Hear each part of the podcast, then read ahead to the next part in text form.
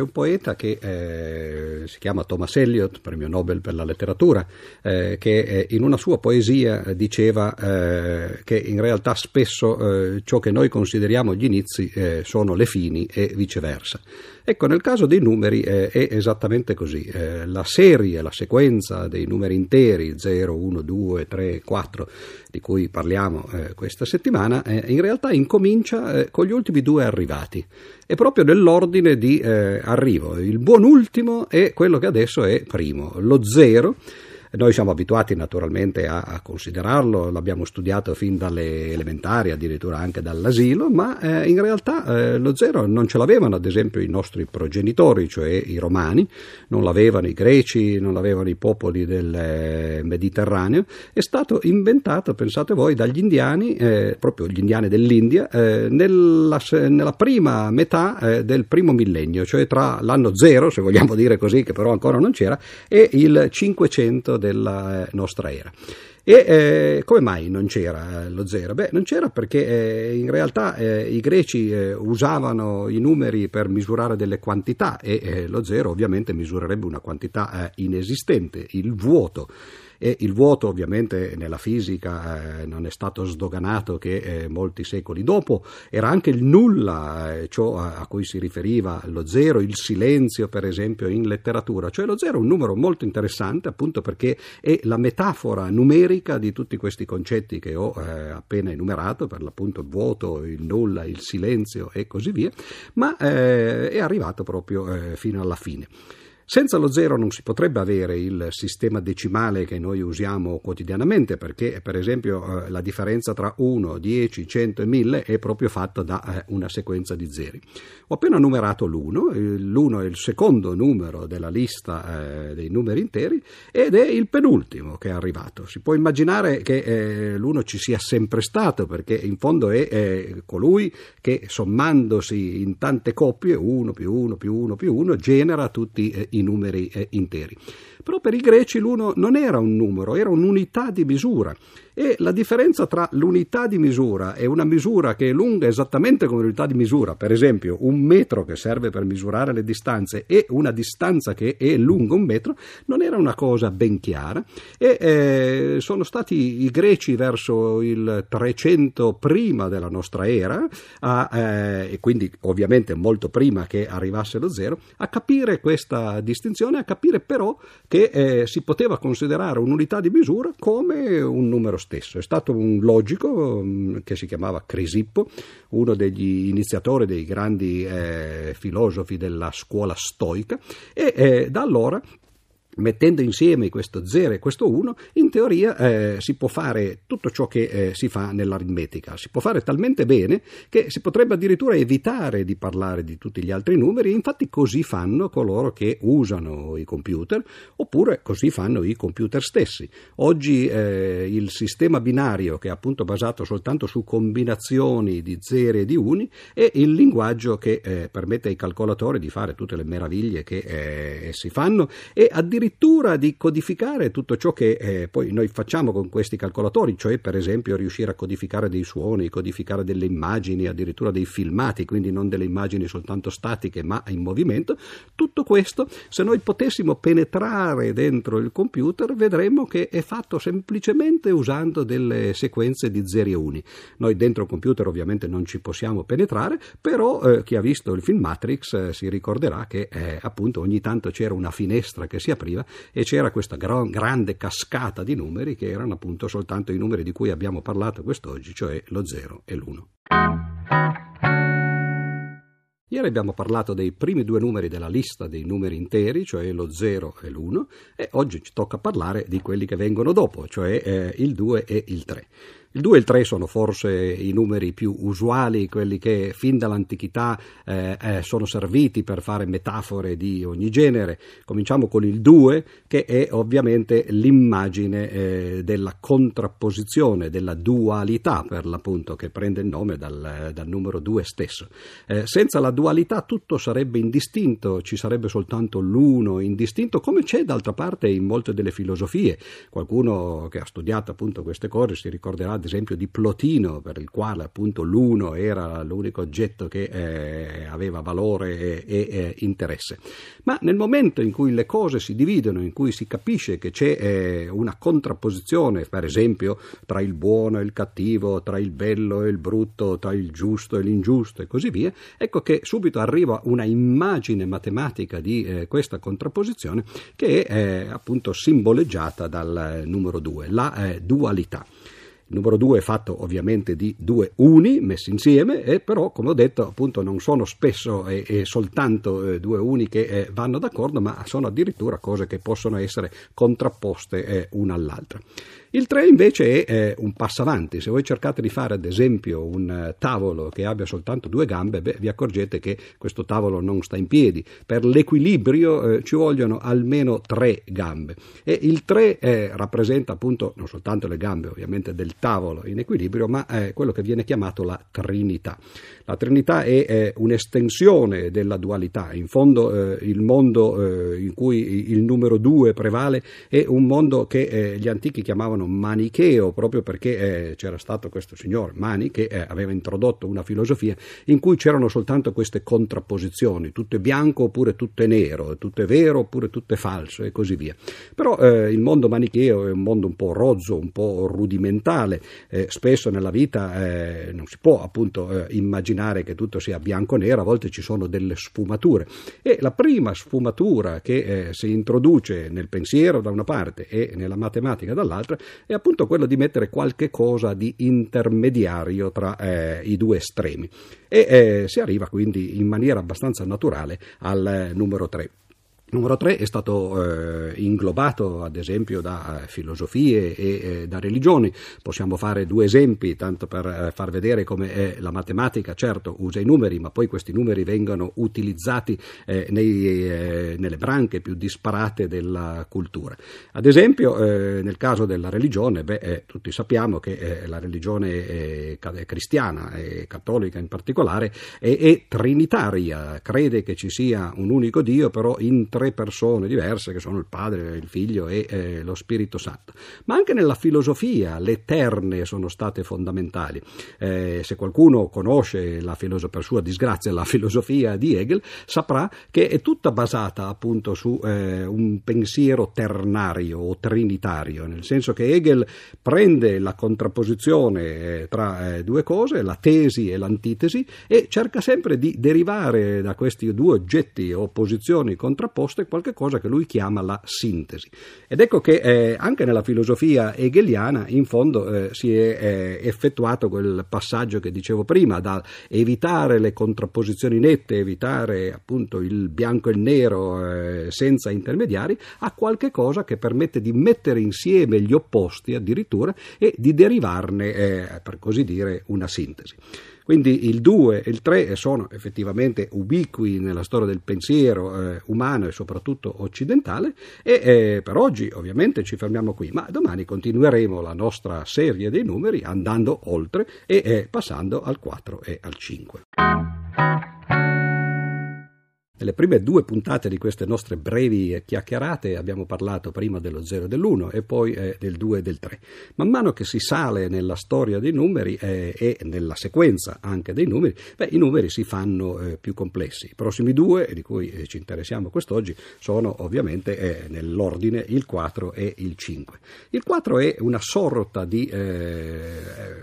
eh, eh, precisazione, diciamo così, di allargamento del 3, così come il 3 era in fondo un allargamento del 2, abbiamo detto per esempio che il 2, due, due gambe del tavolo non sono stabili, con 3 il tavolino sta in piedi, però ovviamente sta in piedi ma è, è un equilibrio eh, che è, ha soltanto quello che serve per mantenere in equilibrio, infatti se noi guardiamo sotto il tavolo eh, ci accorgiamo che in genere i tavoli hanno quattro gambe, anche nella teologia che eh, ieri parlavamo, eh, accennavamo accennando ad essa appunto è, è nel caso del cristianesimo trinitaria, anche nella teologia a volte si è cercato di allargare questa trinità introducendo una quaternità. Jung ha scritto ad esempio un intero libro per spiegare come mai il simbolo della trinità è incompleto in qualche modo e gli manca qualche cosa. In realtà gli mancano più eh, di una cosa, gli manca da una parte il fatto che eh, ci sia il femminile nella trinità del Padre, del Figlio e dello Spirito Santo, tutto è maschile, manca la donna. Ed ecco che eh, per questo motivo la religione ha cercato di allargare questa trinità introducendo la figura appunto della Madonna o eh, di Maria e Jung considera appunto il, la quaternità come un completamento della trinità. Eh, notiamo per esempio che eh, la quaternità è ciò che eh, la croce rappresenta, se noi facciamo una croce che è allo stesso tempo un simbolo religioso ma anche un simbolo aritmetico perché la croce poi è semplicemente il segno più eh, che rappresenta la, l'addizione, vediamo che la croce ha in realtà quattro punte. E eh, il 4 si può rappresentare in maniera anche geometrica attraverso un quadrato, mettendo quattro pallini ai, ai vertici, diciamo così, di un quadrato, ed erano i pitagorici che hanno cominciato a pensare ai numeri in maniera geometrica, rappresentando eh, le loro forme eh, in maniera da eh, avere una, una, figura geometrica di eh, un concetto che invece è aritmetico, quindi più eh, astratto. E una volta che uno ha capito che si possono fare figure come per esempio il, il, il, quadrato, oggi i numeri come il 4 si chiamano appunto numeri quadrati e dal punto di vista aritmetico sono quei numeri che si ottengono come prodotto di due numeri, 2 per 2 fa eh, appunto 4. Ma i pitagorici non si fermavano soltanto ai numeri quadrati che sono gli unici di cui oggi si parla in genere nelle scuole e, e in aritmetica. Per esempio consideravano anche dei numeri pentagonali, il cui esempio primordiale è ovviamente il numero 5. Eh, se noi prendiamo 5 pallini li possiamo disporre in una forma geometrica regolare mettendoli sui vertici di un pentagono regolare.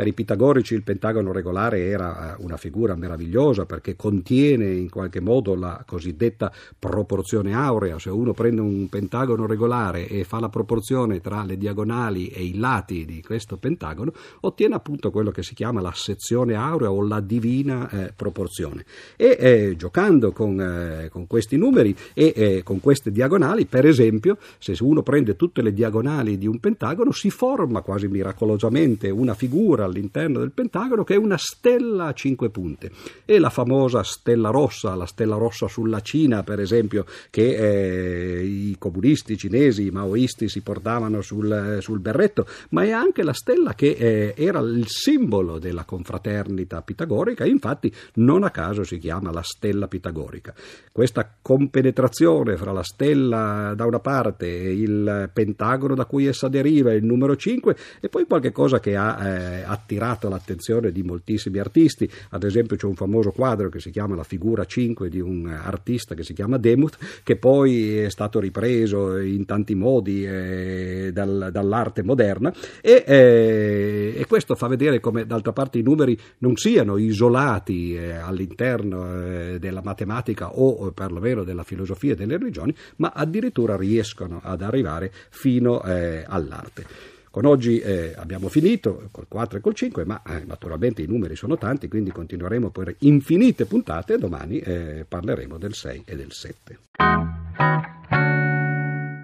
Siamo ormai alla quarta puntata di questa nostra brevissima eh, storia in pillole dei eh, primi numeri, delle cifre da 0 a 9. Abbiamo fatto lo 0 e l'1, il 2 e il 3, eh, il 4 e il 5 e oggi ci tocca e con piacere facciamo il 6 e il 7. Man mano che si cresce nella serie dei numeri, beh, le connessioni col resto eh, della vita quotidiana ovviamente si fanno più labili, però il 6 è pur sempre eh, un numero estremamente interessante. Anzitutto è il numero che corrisponde agli esagoni e uno dirà, eh, beh, di esagoni ne vediamo pochi noi eh, nella vita, forse vediamo più quadrati e, e, pentagoni, ma poi se uno ci pensa bene non è mica così vero. Perché per esempio, eh, perlomeno coloro che vivono al nord d'Italia, ma quest'anno eh, grazie ai cambiamenti climatici anche al sud, beh, eh, tutti conosciamo la neve. E quando eh, vengono giù dal cielo questi fiocchi di neve, se qualcuno invece soltanto di lamentarsi del freddo e, e dell'umido si guardasse un po' con attenzione, l'attenzione si concentrasse su questi fiocchi di neve, si accorgerebbe che eh, la simmetria di questi fiocchi di neve è sempre una simmetria esagonale. Il numero 6 entra miracolosamente quasi eh, o eh, in maniera inaspettata dentro la simmetria dei fiocchi di neve, anche se tutti i fiocchi di neve sono eh, individuali, ciascuno è come eh, un essere umano, diciamo così, nell'umanità, non ci sono due uomini o due donne eh, uguali fra loro, non ci sono nemmeno due fiocchi di neve che siano esattamente uguali uno all'altro. I fiocchi di neve sono un esempio soltanto di simmetria esagonale, di eh, un qualcosa di, eh, che è legato alla natura in cui il numero 6 interviene direttamente. Un altro molto noto eh, forse più nell'antichità perché oggi siamo abituati a comprare le cose, gli alimenti al supermercato dove eh, la connessione con i luoghi di provenienza di questi alimenti è completamente scomparsa. Ma quando compriamo per esempio un barattolo di miele, eh beh, eh, dovremmo ricordarci che questo miele viene ovviamente da un alveare, l'alveare ha una struttura fatta a celle e le celle dell'alveare sono fatte per l'appunto come degli esagoni regolari e eh, la natura o diciamo così la biologia che in qualche modo riesce a introdurre eh, il numero 6 dentro eh, le sue forme.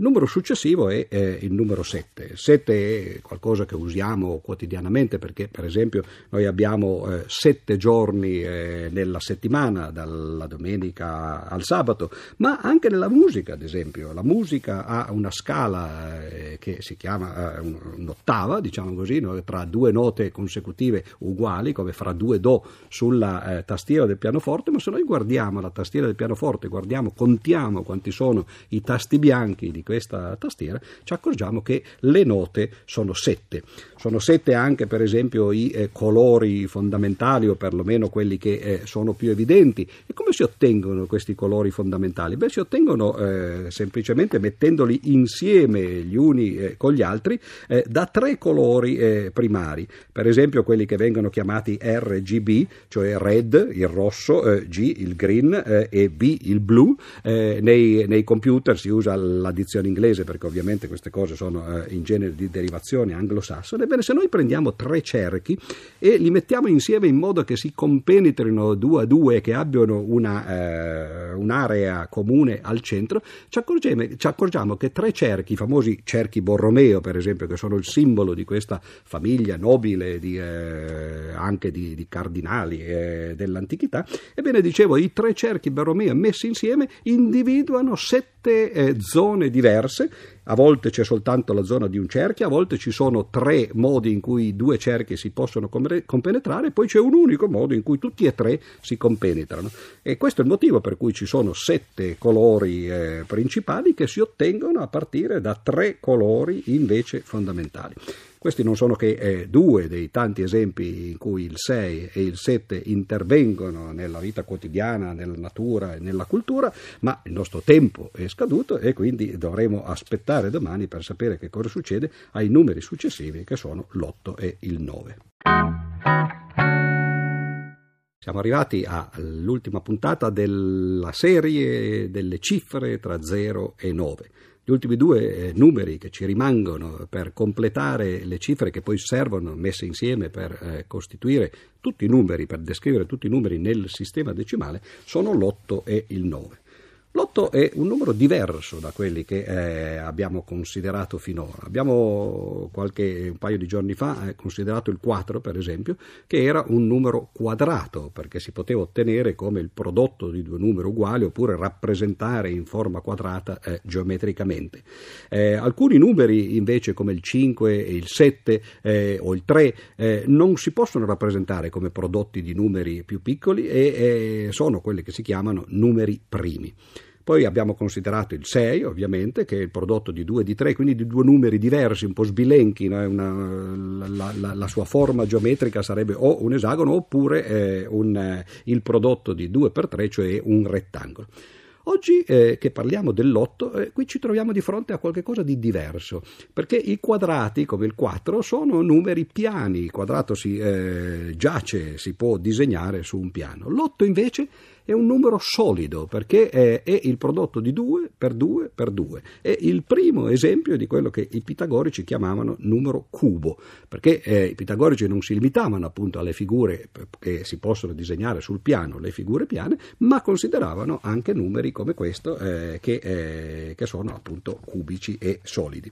L'otto eh, da noi eh, non è particolarmente importante o interessante, eh, se non tangenzialmente, ad esempio, i battisteri e i fonti battesimali sono eh, a otto lati eh, o a otto eh, facciate, per un motivo molto semplice, perché l'ottagono è una figura che sta a metà tra il quadrato e il cerchio. Il quadrato rappresentava l'uomo, il cerchio rappresentava la divinità, l'astrazione e l'otto, quindi l'ottagono, era qualcosa di intermedio fra l'uomo e Dio e questo è il motivo per cui il simbolo poi del battesimo eh, viene spesso indicato attraverso eh, il numero 8. Ma se andiamo in Oriente, per esempio, beh, allora lì in Oriente l'8 è il numero della fortuna, come noi eh, usiamo invece il 13 per questo scopo, è ciò che si ottiene mettendo insieme delle bacchette che sono intere o spezzate, famo- eh, 3 a 3, che sono i famosi trigrammi. Chi di voi frequenta gli I Ching, per esempio, eh, si ricorderà eh, appunto di eh, di questi eh, trigrammi.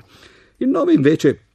l'ultimo eh, delle, delle, cifre che costituiscono il sistema decimale e eh, anch'esso è eh, questa volta un quadrato, è 3 per 3 e quindi è una trinità di trinità. E da questo punto di vista appunto viene considerato come eh, un numero estremamente importante anche nell'esoterismo, ad esempio mettere insieme punti, 9 punti sul, su un cerchio crea un poligono a 9 eh, lati oppure una stella a 9 punte che viene chiamato eh, non a caso Enneade, no, perché eh, usa appunto eh, nove punte o, eh, o, nove lati. Ecco, questa è una breve eh, carrellata eh, che qui si conclude, che noi abbiamo fatto tra, in questi giorni tra lo 0 e il 9. Dallo 0 al 9 ci sono 10 cifre, ovviamente, perché ci sono dall'1 al 9, che sono 9, più lo 0, che come abbiamo detto agli inizi è arrivato proprio alla fine, ma mettendo insieme queste 10 cifre